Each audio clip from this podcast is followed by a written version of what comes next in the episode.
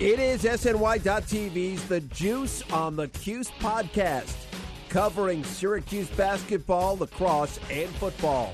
Today on the Juice on the Cuse podcast on SNY.TV, we'll be previewing Syracuse football's new look offense and its revamped defensive line. I'm Wes Cheng, and I'll be joined later by Jim Stechschulte, and our guest today is Stephen Bailey from CuseNation.com and 24 7 Sports. Stephen, it's always a pleasure to welcome you on the program. How are you today? I'm doing great, Wes. Thanks so much for having me on. Yeah, Stephen, always great to have you on, and we'll get you started on this one. We're a little over a week away from the start of the 2022 football season. You've been at practice, you've been doing a great job of covering those practices. Syracuse has a new offensive coordinator in Robert Anae. What do you see as the biggest difference in the offense now that he's taken over? Yeah, I mean, they're trying to revamp the passing game for sure. Um, at baseline, you want to be able to beat man coverage, which is kind of what teams were daring Syracuse to beat last year. So we've seen a lot more motion, a lot more positional flexibility, a lot more in breaking routes. The route tree is as a whole is a little a little more diverse. Uh, receivers have multiple different uh, adjustments and and changes they can make to a route pre and post snap, whereas it was a little more limited in terms of options last year. So the goal is basically to make it to make it harder to uh, to defend uh, the passing game. Obviously, the quarterbacks and receivers are saying that it's going great. Uh, we will see if it if it goes that well. Um, I I do think the personnel is better equipped to execute this system.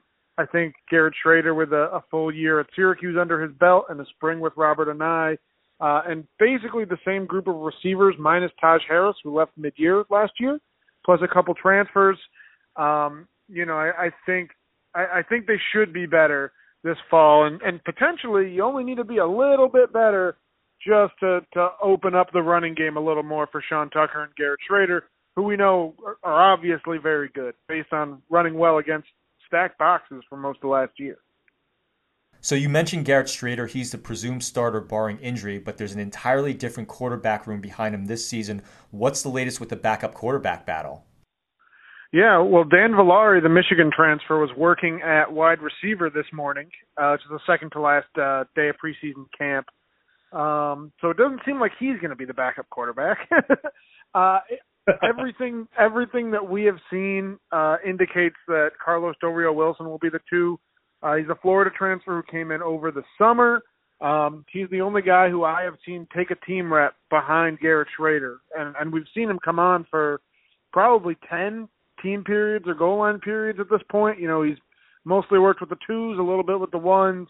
Um, dual threat guy, big body, uh, not quite as shifty as Shrader, but certainly someone who can use his feet. I, I think, you know, the Syracuse staff believes that he can do you know he can slot in and they can run the offense the same way. Uh, obviously not as well, but you know it really seems to be you know his his job to lose in terms of the backup position. Jacobian Morgan also still working at quarterback, but he is more of a pocket passer, and I think to me that's probably the biggest difference that sets Del Rio Wilson apart. That they can still do the stuff in the running game that they do with Shrader and the, the counter stuff, the misdirection stuff, um, obviously extending plays with his feet, and, and all of that complements Sean Tucker so well. So I do think it's important that they have a backup who still gives them that second uh, second threat out of the backfield.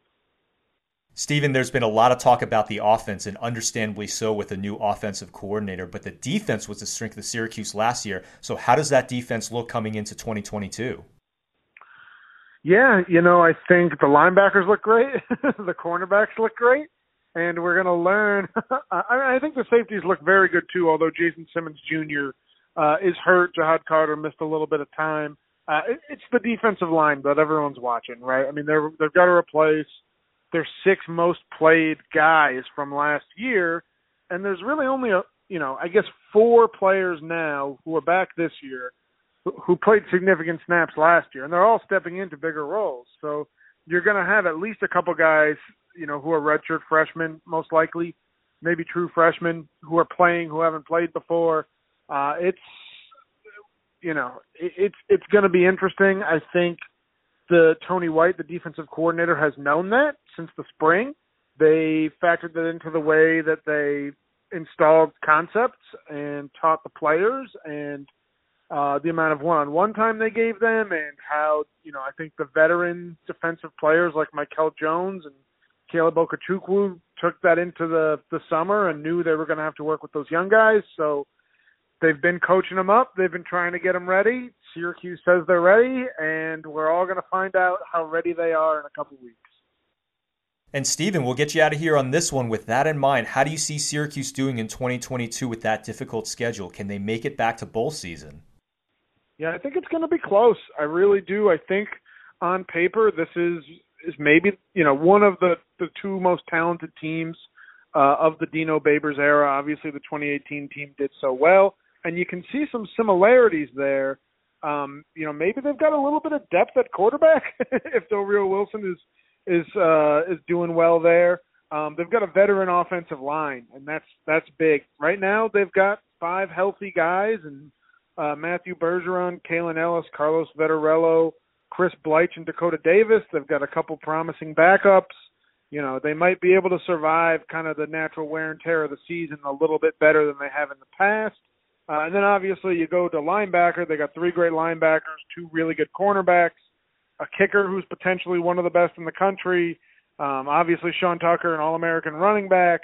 You know, the the the top 12 guys on this team are really really good players. They're potentially NFL type guys to clear professional players.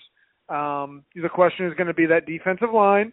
Uh, I, I still think you know the offensive line needs to stay healthy, and then is the passing game going to be able to meet that bar uh, that that basically everyone be- internally believes it will. And then you got a chance to get to six. But you- you're absolutely right. That gauntlet late in the season, Clemson, Notre Dame, NC State, and Pitt, four straight games. I mean, that's that's tough. You know, I think they need to start four and one to to really going into that stretch feel good about their chances to get to six, which means you probably got to win two of uh, Louisville, Virginia, and Purdue. Um, and if you don't, if you end up going into that stretch three and two, you're going to need a win as an underdog multiple times uh, to to to get to six. So, you know, I think I think the line at most books is five and a half, and I I think that's spot on. I it's it's going to be close.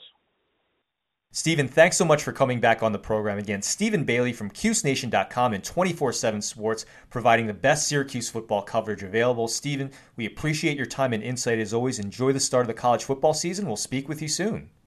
Yeah, thanks so much, Wes. Really appreciate it. Stephen Bailey is absolutely one of my favorite guests to have on the program, and I'm now joined over the phone by the Juice Online senior columnist and my very good friend, Jim Stechschulte. Jim, how are you today? I'm doing great, Wes. How are you? Jim, doing great, and you have your annual Syracuse football preview coming out next week. Part of that includes a unit by unit breakdown. So, when you were writing that, what did you find to be the position group you're most excited about and least excited about? Well, Wes, for the most exciting group, to me, uh, it's a pretty easy choice. I know a lot of people are fired up about Sean Tucker and seeing what he can do, especially in light of the uh, the athletic department launching an official Heisman campaign for him.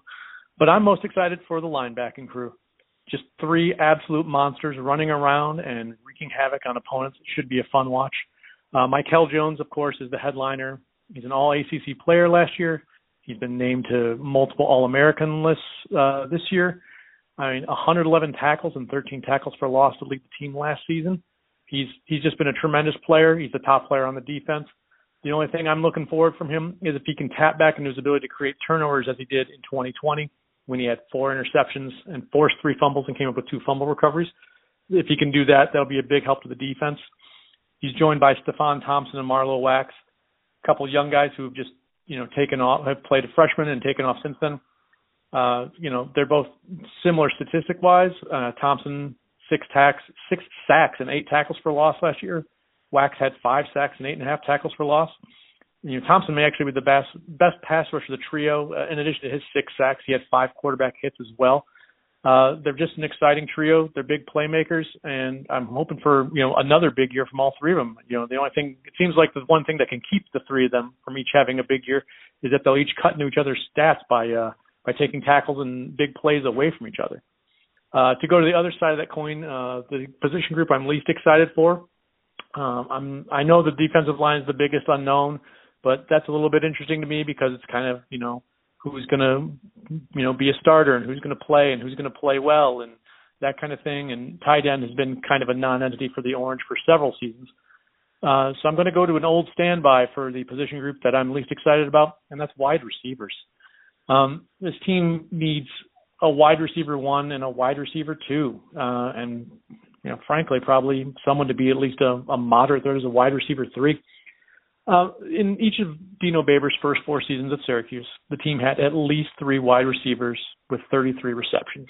And I understand that, you know, last couple years they've eased off the throttle and slowed things down because the personnel is different, the team strength is different. You know, Sean Tucker's a monster. Why would you, you know, look to pass and speed up and pass and speed up when you can use Tucker to, you know, move the chains and make a big play here and there, and then you know run your feature your offense around that. But the last two seasons, 2020, Taj Harris had 58 catches and Anthony Queeley 37. There was no third consistent third threat at wide receiver, and last year was even worse. Courtney Jackson led the team with 37 catches, and Devon Cooper was second among wide receivers with 21. So they just need someone to step up. Uh, Courtney Jackson had 10 catches in 2020, so if he can make a jump from 21 to 22, similar to he did in the last season, he might establish himself as a wide receiver one, but you still need other players to step up.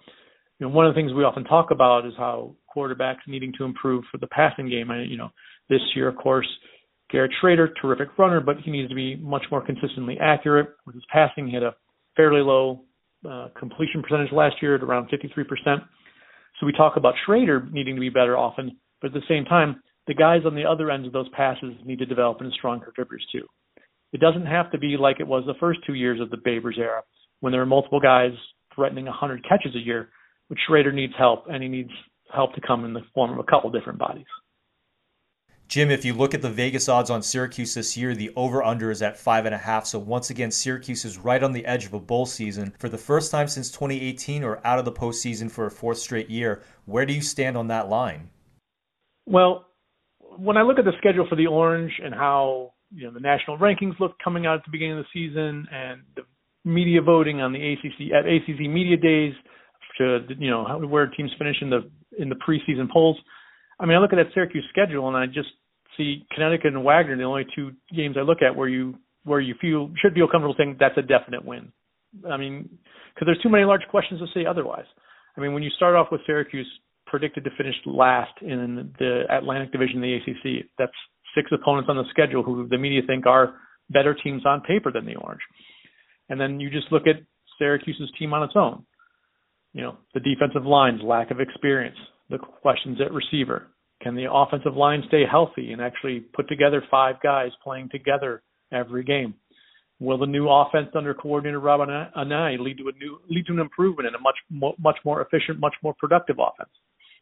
I mean, when there's five ranked opponents on that schedule as well, and four of them are in Syracuse's division, so there's no ducking Clemson, or sorry, four of them in the ACC, three in the division, and then Pitt's the crossover opponent every year. So they get out four of them regardless. That's Clemson, NC State, Wake Forest to go with Pitt. Add on Notre Dame, who's on, who comes in the season ranked number five in the out in, in as an out of conference game, and then even Purdue got votes in the preseason polls. So that's six opponents who are nationally highly thought of. So if you just, it's kind of hard to think Syracuse is going to be bowl eligible. I mean, I'm sure no one wants to hear it, but the Orange could be a significantly improved team from last year and still finish with a worse record. Um, for me, the big key for me for determining it is if the team is significantly better than last year. It's going to show in the first third of the season. Because aside from the Wagner game, the opponents in those first four games are Louisville, Purdue, and Virginia.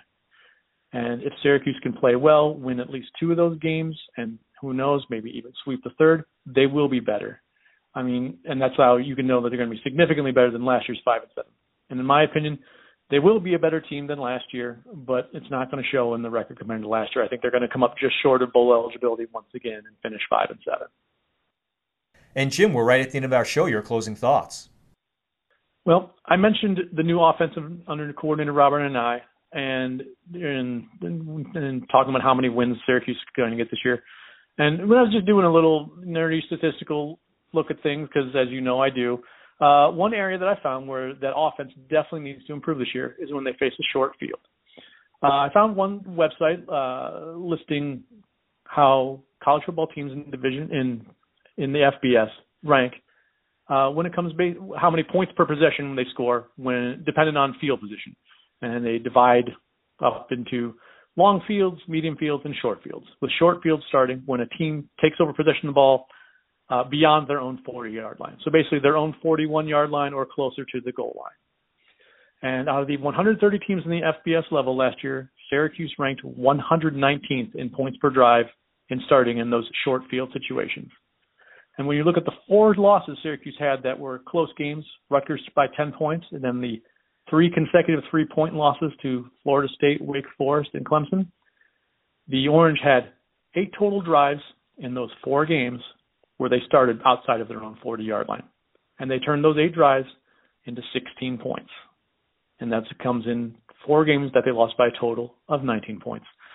If they can get better at that short field opportunity and take advantage when maybe there's a shanked punt or the off or the defense forces a turnover, something, you know, a team gets backed up by penalties. If the orange offense can take care take advantage of that, it should definitely help pay off and if you don't think that this is a big deal, there are only two teams to finish worse than Syracuse in yards per, or sorry, points per possession on these short field opportunities. There were only two teams that finished with a winning record last year, and they both scraped to seven and six. It's Texas El Paso and South Carolina. So if the Orange can get a lot better when they have these short field opportunities, it should help turn some of those close losses into close victories. Jim, my closing thoughts are on the ESPN Plus show Eli's Place featuring Eli Manning. Eli takes a trip to Syracuse in this week's episode, which airs at 7 p.m. Eastern Time on Wednesday. That's tonight. He meets up with his old head football coach with the New York Giants, Tom Coughlin, who explains why the number 44 is the most hollowed number in all of college football. It's a tongue in cheeky interview between Manning and Coughlin, who combined for two Super Bowls with the Giants in 2007 and 2011, but it's definitely worth the watch if you've got time. That's it for us for Jim Stechschulte. This is Wes Cheng reminding you that I remember when I used to be really into nostalgia. You've been listening to the Juice on the Cuse podcast on SNY.TV, and we'll see you next time. This has been the Juice on the Cuse podcast, part of the SNY.TV audio network. Looking for a fun way to win 25 times your money this football and basketball season? Test your skills on prize picks, the most exciting way to play daily fantasy sports. Just select two or more players, pick more or less on their projection for a wide variety of stats, and place your entry. It's as easy as that. If you have the skills, you can turn $10 into $250 with just a few taps. Easy gameplay, quick withdrawals, and injury insurance on your picks are what make Prize Picks the number one daily fantasy sports app. Ready to test your skills? Join the Prize Picks community of more than 7 million players who have already signed up. Right now, Prize Picks will match your first deposit up to $100. Just visit prizepicks.com slash play100 and use code play100. That's code play100 at prizepicks.com slash play100 for a first deposit match up to $100. Prize Picks, daily fantasy sports made easy.